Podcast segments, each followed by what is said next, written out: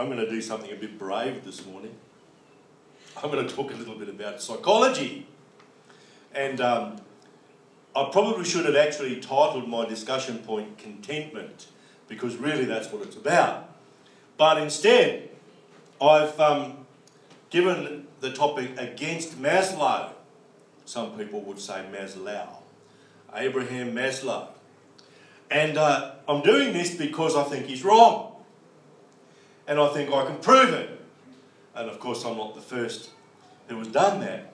But uh, anybody, anybody who's ever studied anything about education, psychology, management, marketing, leadership, counselling, any of those things, they would have come across Maslow's hierarchy, which was first published in the early 1960s. And uh, I've even heard Christian psychologists appeal to Maslow's hierarchy. I've heard a lot of Christians, pastors included, appeal to Maslow's hierarchy as a, a basis for understanding human motivation, understanding why it is that people do what they do. But I've actually done a fair bit of reading about it because, as you know, I spent a decade teaching business in a Christian higher education institution, and all the textbooks, even Christian textbooks, refer to it.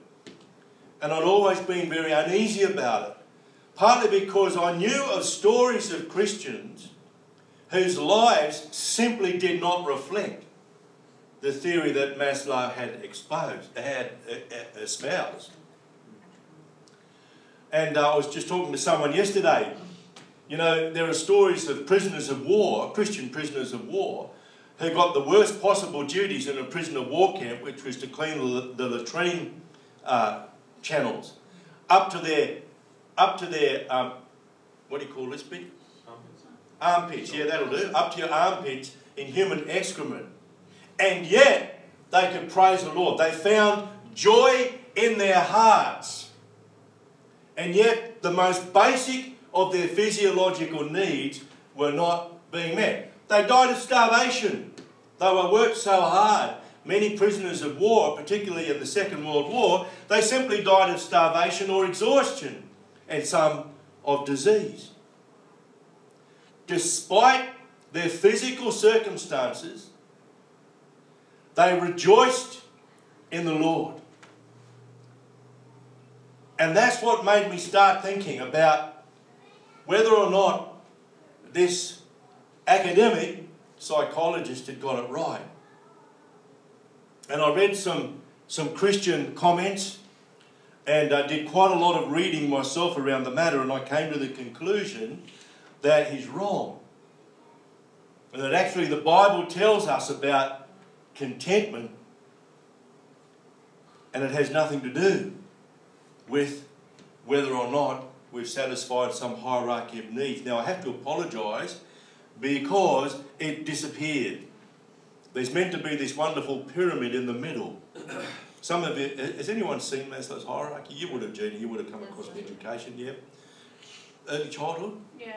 Yeah, yeah. It, it's just, it's ubiquitous, which means it's everywhere. And people believe in it. But I'm, I'm absolutely convinced it's wrong. And I'll explain why in the next, uh, in the next few minutes.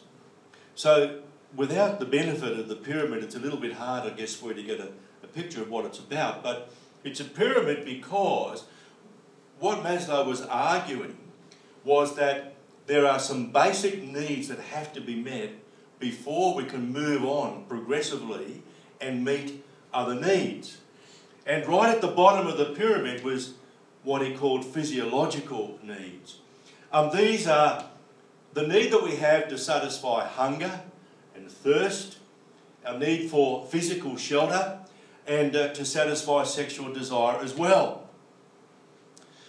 Once those needs are satisfied, he argued, well, we'd move on to the next level. And that, that level was called safety or, or security. And uh, that's really about being protected, knowing that we can go home after church today and our house won't have been broken into. It includes protection not only from physical harm but from emotional harm as well. So we have physiological needs, safety needs, and the next level was social needs. These uh, needs include the need for affection, the need to be wanted, to be accepted within a social community, friendship as well. Now, essentially, these needs, he argued, were satisfied externally, not, not internally. But you couldn't go on to satisfy the higher order needs unless the lower order needs were first satisfied. So, from the social needs, the next level was esteem. And this is uh, something which is internal. It includes things like self respect and autonomy, the capacity to make decisions. There are also external factors involved, such as our own status in the world, perhaps measured by the title that we have, or the money that we have, or the car we drive. But also there was external influences. Oh, sorry, that they were external factors. Our status and uh, recognition social rec. I'm sure um, Tony Abbott wishes he wasn't so well recognised at the moment because the poor guy can't go into a shopping mall or a hotel without being mobbed by people who don't like him. And uh, that's a very sad commentary on the state that Australia's in at the moment, actually. But anyway, that's a, a different issue, perhaps to talk about another time. So once we've satisfied the need for esteem, then the highest level is what he called self actualization. And that is to become what you are meant to be, which includes our own personal growth and self fulfillment. Now, I've, I've, written a couple of notes up, up there. I think the first thing to understand is that Maslow was not a Christian. In fact, he declared himself to be an atheist. So he denied the spirit. So human being essentially is uh, chemicals like hormones, electrical impulses up here in our brain. In fact, he argued that we were really nothing more than an evolved animal. That was the term that he used. Furthermore, his hierarchy was based on observations of animals.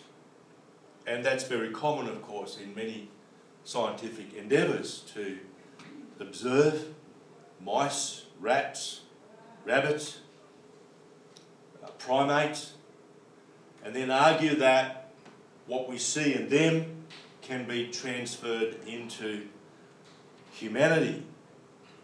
But of course, that's not quite consistent with our understanding based on the Bible. Because the Bible clearly, clearly states we were created differently. There's a hierarchy in creation. And humanity definitely comes before the animals and the plants. And that's one reason why God gave us dominion over them to care for them. Because we actually have the capacity to reason. Some scientists would argue that because there are some birds that can use a stick to get uh, little crustaceans out of holes in the sand, that that makes them pretty much like us. But you can, in fact, teach dogs tricks. You can teach uh, primates some elementary uh, language. They, it has been demonstrated you can teach them sign language, for example. We know that the, the ways of communication of whales and some other um, ocean living uh, uh, animals. Uh, they're very, very sophisticated. They have very sophisticated social networks, as do bees, for example. And then typically they argue by metaphor, because you can't prove this scientifically really, but they argue by metaphor that we're just like them. And what that has led us to, of course, is being prepared to kill babies, uh, even after birth. Um, babies who survive abortion, even in Queensland, in our hospitals, are left to die. there were 27 babies that that happened to in Queensland hospitals. Well, recently. Fairly recently. Disgusting. Yes, Mark Robinson is a Christian MP. He was finally able to get the uh, government to, to uh, publish that data.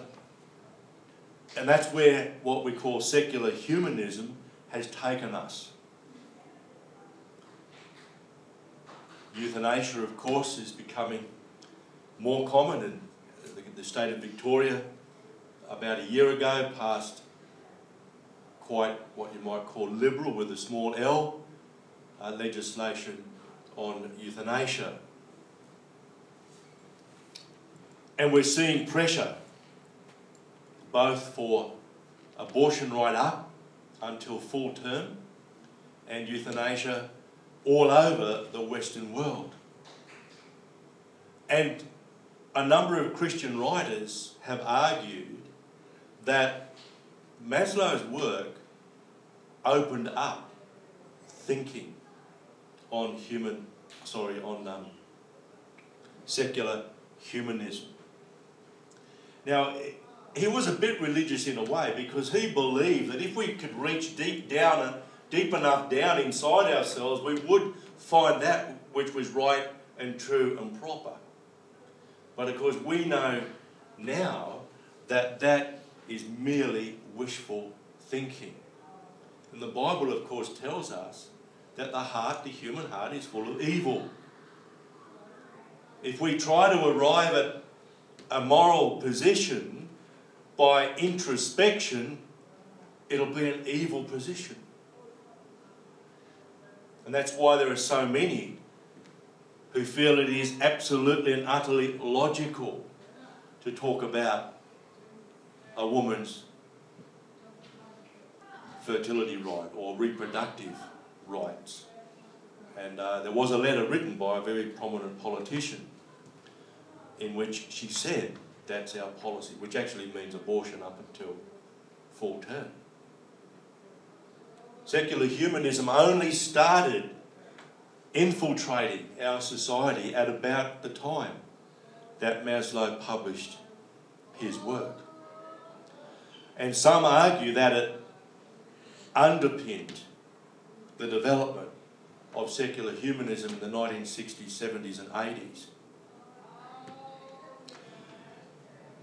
One of the sad things about it is that it promoted individualism. That, you know, ultimately what life is all about is self actualization.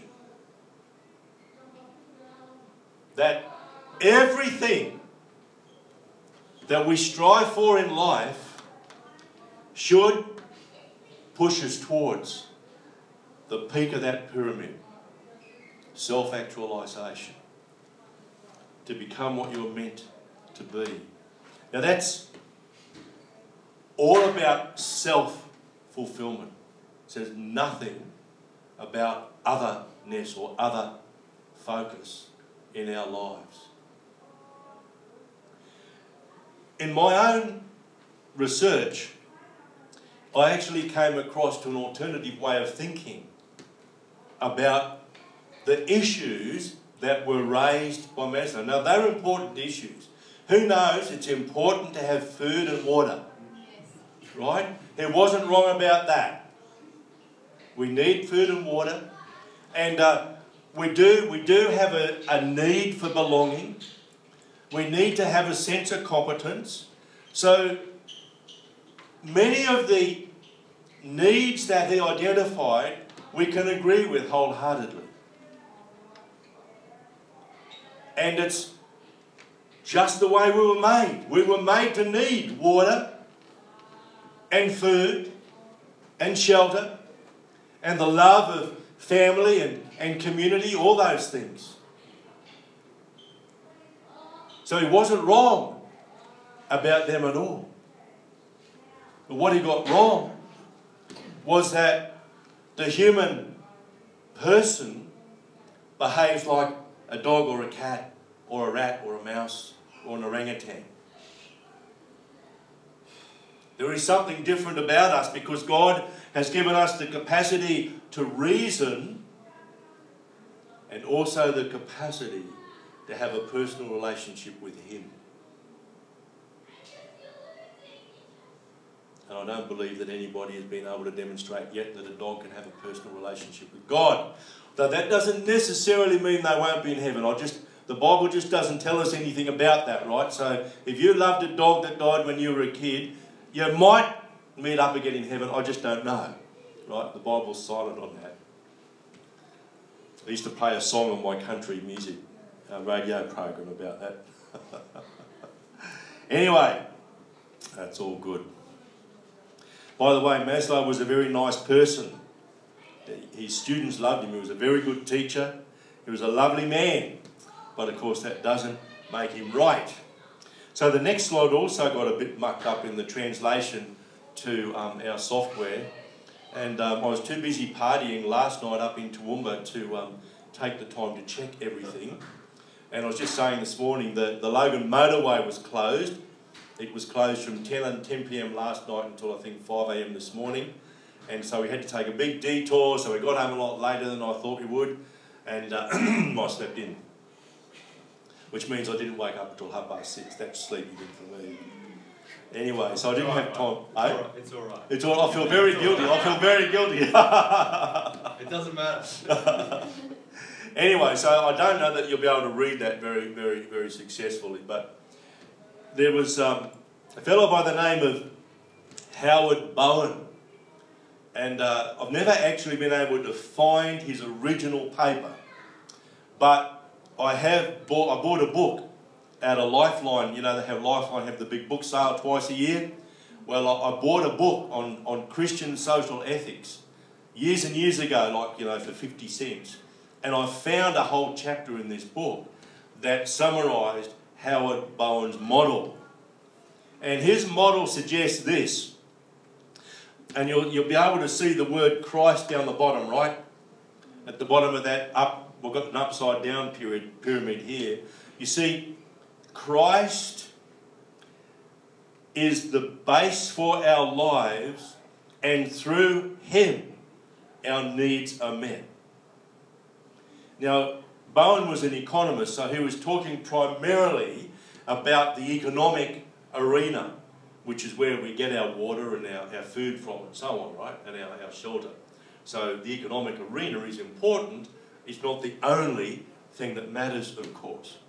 So Bowen was arguing that work is necessary for human life. I think everyone would agree with that. So even if I don't work, if I, if I retire, and after Friday I could have retired, if I, if I retire and I'm not working, so to speak, there'll be others who work. If they don't, I'm not going to get my water and my food and my shelter and my transport and all those other things I need. So God has instituted work for humanity as a whole in order for us to satisfy those needs that are important to us for life.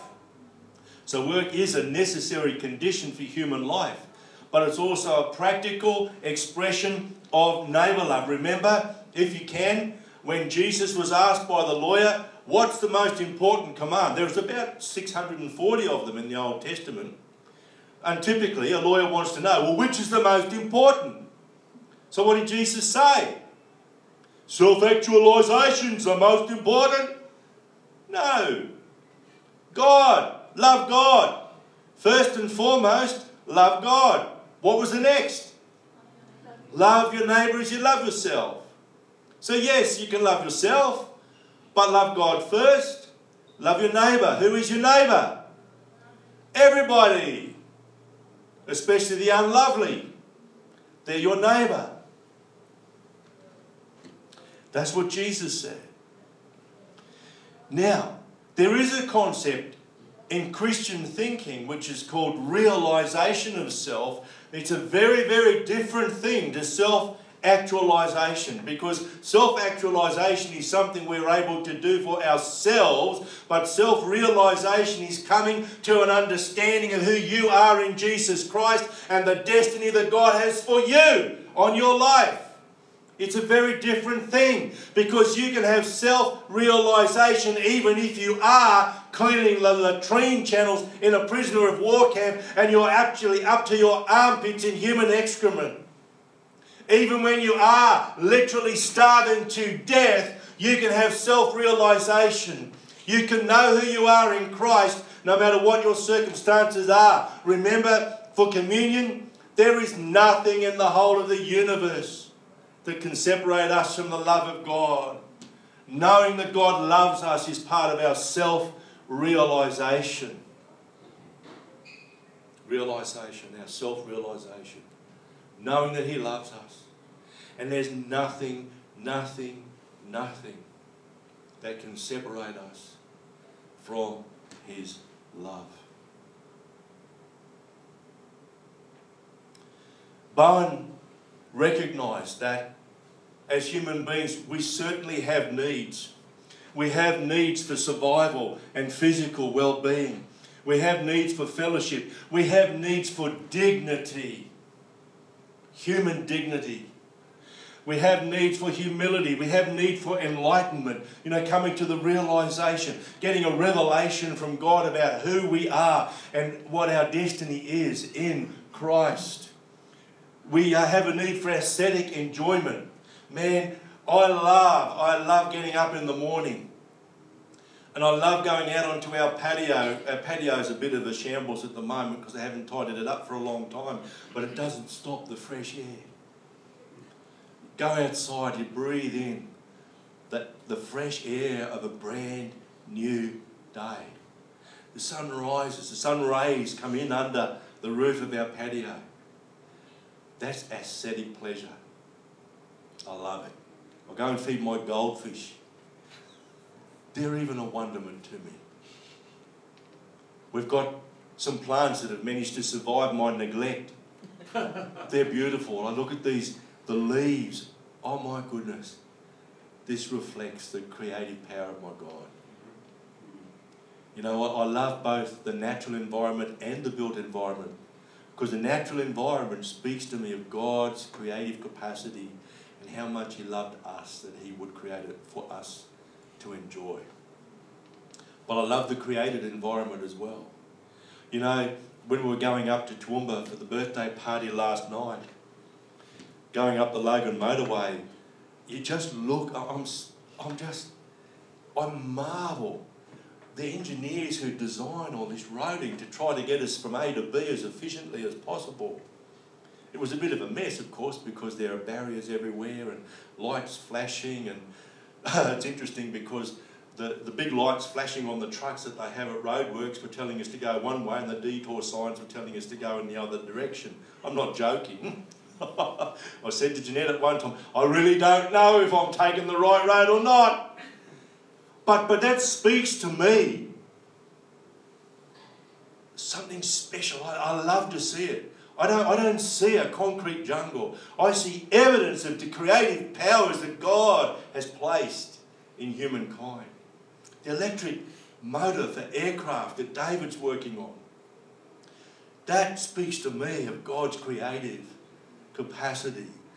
Aesthetic. I love it all. I love it all because I see God in it. Um, creativity. We're all creative. Every single one of us is, is creative. And, and when I talk to people in business, when I do business seminars, I say to them, you need to do everything you can to design the work in your organisation to enable people to discover, deploy, and develop their creative capacities. And so much work is not designed with those purposes in mind. But you see, if we are to experience self realization, we need to discover what God has placed in us by way of creative capacity. And we need to deploy it, we need to use it and develop it. Because you see, it's not, it's not fully developed in us right from the start. That's one of the wonderful things about being alive. You know, we can get better and better at what we do. Because God has given us that, that seed, that creative seed. But those around us, our bosses in the workplace, our family members, our friends, they can, they can help us discover it all and deploy it or use it and develop it all for His glory. There's not a single person on this planet who hasn't got a creative capacity within them because God is creative and He's made us in His image. We need uh, new experiences. Who, who likes to do new stuff? For me, I'm, I'm a learner. I like, you know, Gina's studying. She's doing a master's degree. Now, I'm not saying I want to do her master's degree, just don't, you know, because I'm too busy. But, look, I remember when I was doing my senior year at university, I loved it. And, and I was with a group of people. You don't see this so often in university today, but we, we used to go down to the, to the student club after every lecture and have a coffee or sometimes chips and gravy and we'd talk about the lecture and we'd talk about what we'd learnt that was new. I was doing all sorts of interesting things environmental economics, urban economics, development economics, microeconomic theory, macroeconomic theory, econometrics. Every time I went to class, I learned something new about the world in which I live. And there were about six or seven of us in the class. It was only a small class. And almost every time after a lecture, we'd go down and we'd, we'd talk about it. I love that stuff. I, have learned new stuff about this even this morning when a scripture came to mind. And I don't think I'll have time to go through all these scriptures because we nearly need to go off for community time. We don't. Did you say we don't, Catherine? Because we can no, stay all day? Coffee.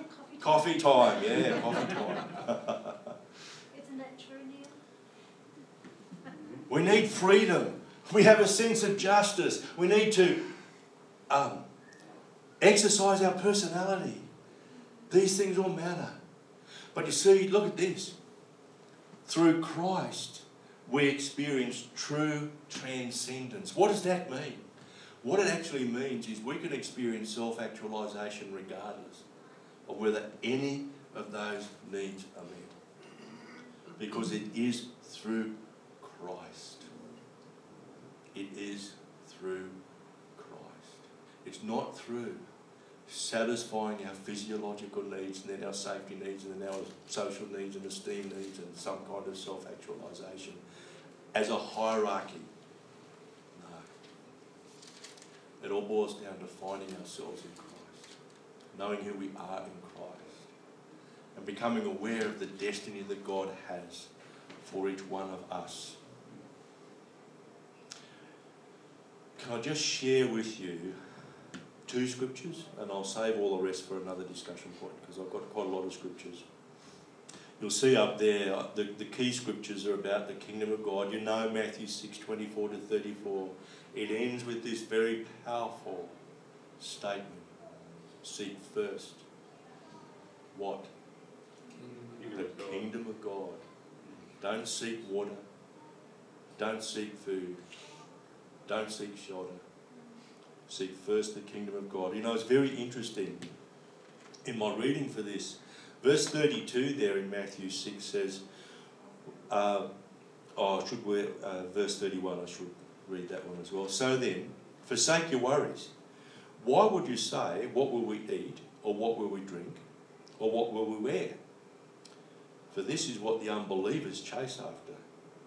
Doesn't your Heavenly Father already know the things your bodies require? But what I discovered was the early church fathers, these were the earliest of the theologians, if you like. I wasn't aware of this, but apparently they had access to some ancient documents that no longer exist.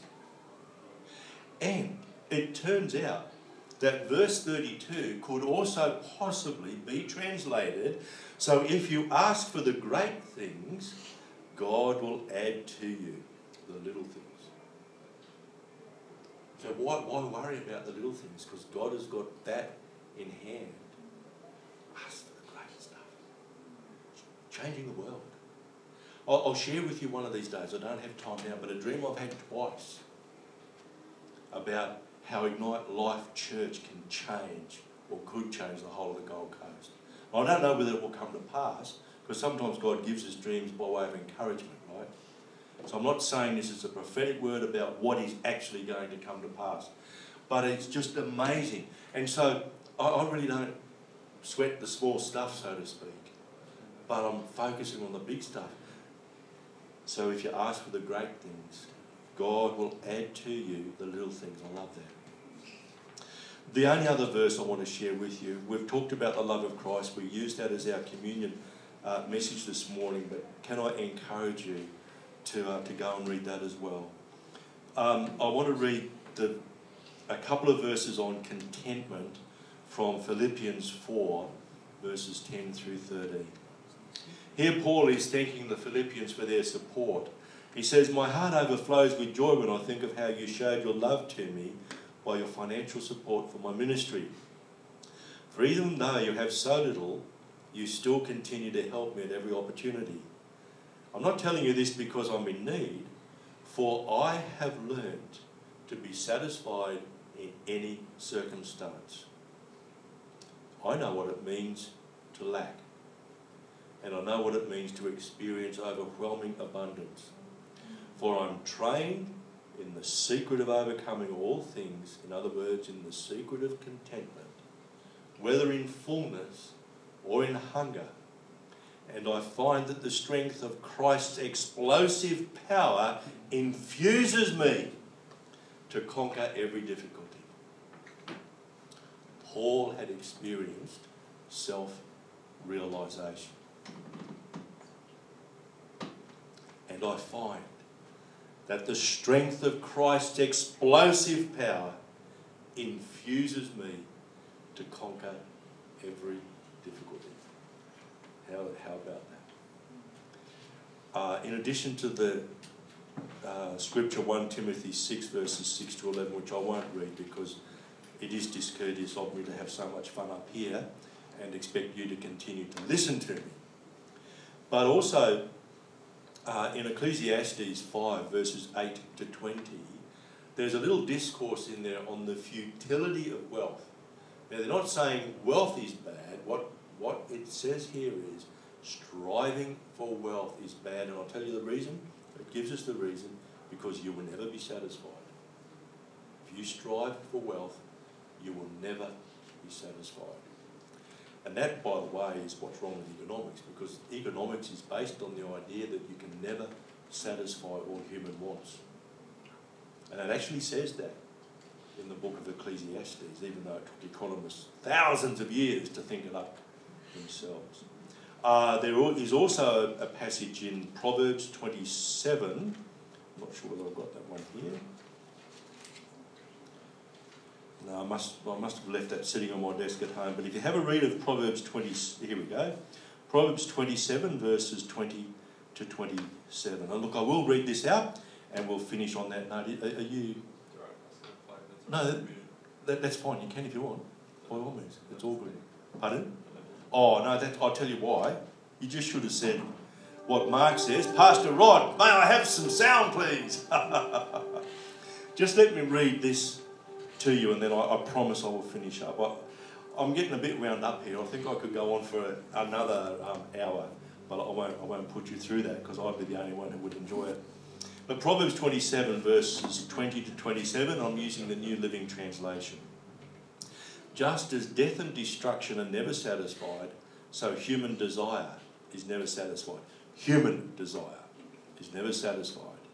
Fire tests the purity of silver and gold, but a person is tested by being praised. You cannot separate fools from their foolishness, even though you grind them like grain with mortar and, pe- with mortar and pestle. Know the state of your flocks, and put your heart into caring for your herds, for riches don't last forever, and the crown might not be passed to the next generation.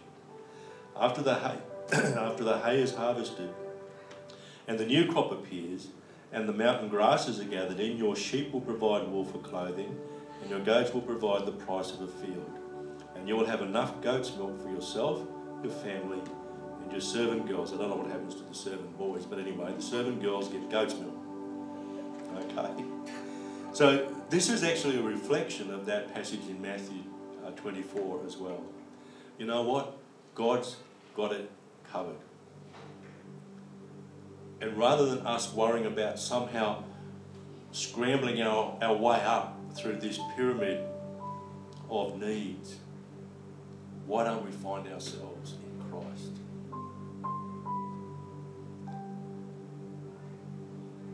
Come to an understanding of who we are. Come to an understanding of His love and the fact that there's nothing that we've done, there's nothing that we will ever do, there's nothing that we could think or say, there's nothing that anyone else can ever do, there's nothing that anyone else can think about us or say about us. There's nothing in all of the universe that can separate us from His love. You didn't want heaven Jesus, you brought heaven down. We find self realization, realization in who we are in Christ and in the destiny that God has for us. God bless you. And I trust that you may have been blessed by something of our discussion point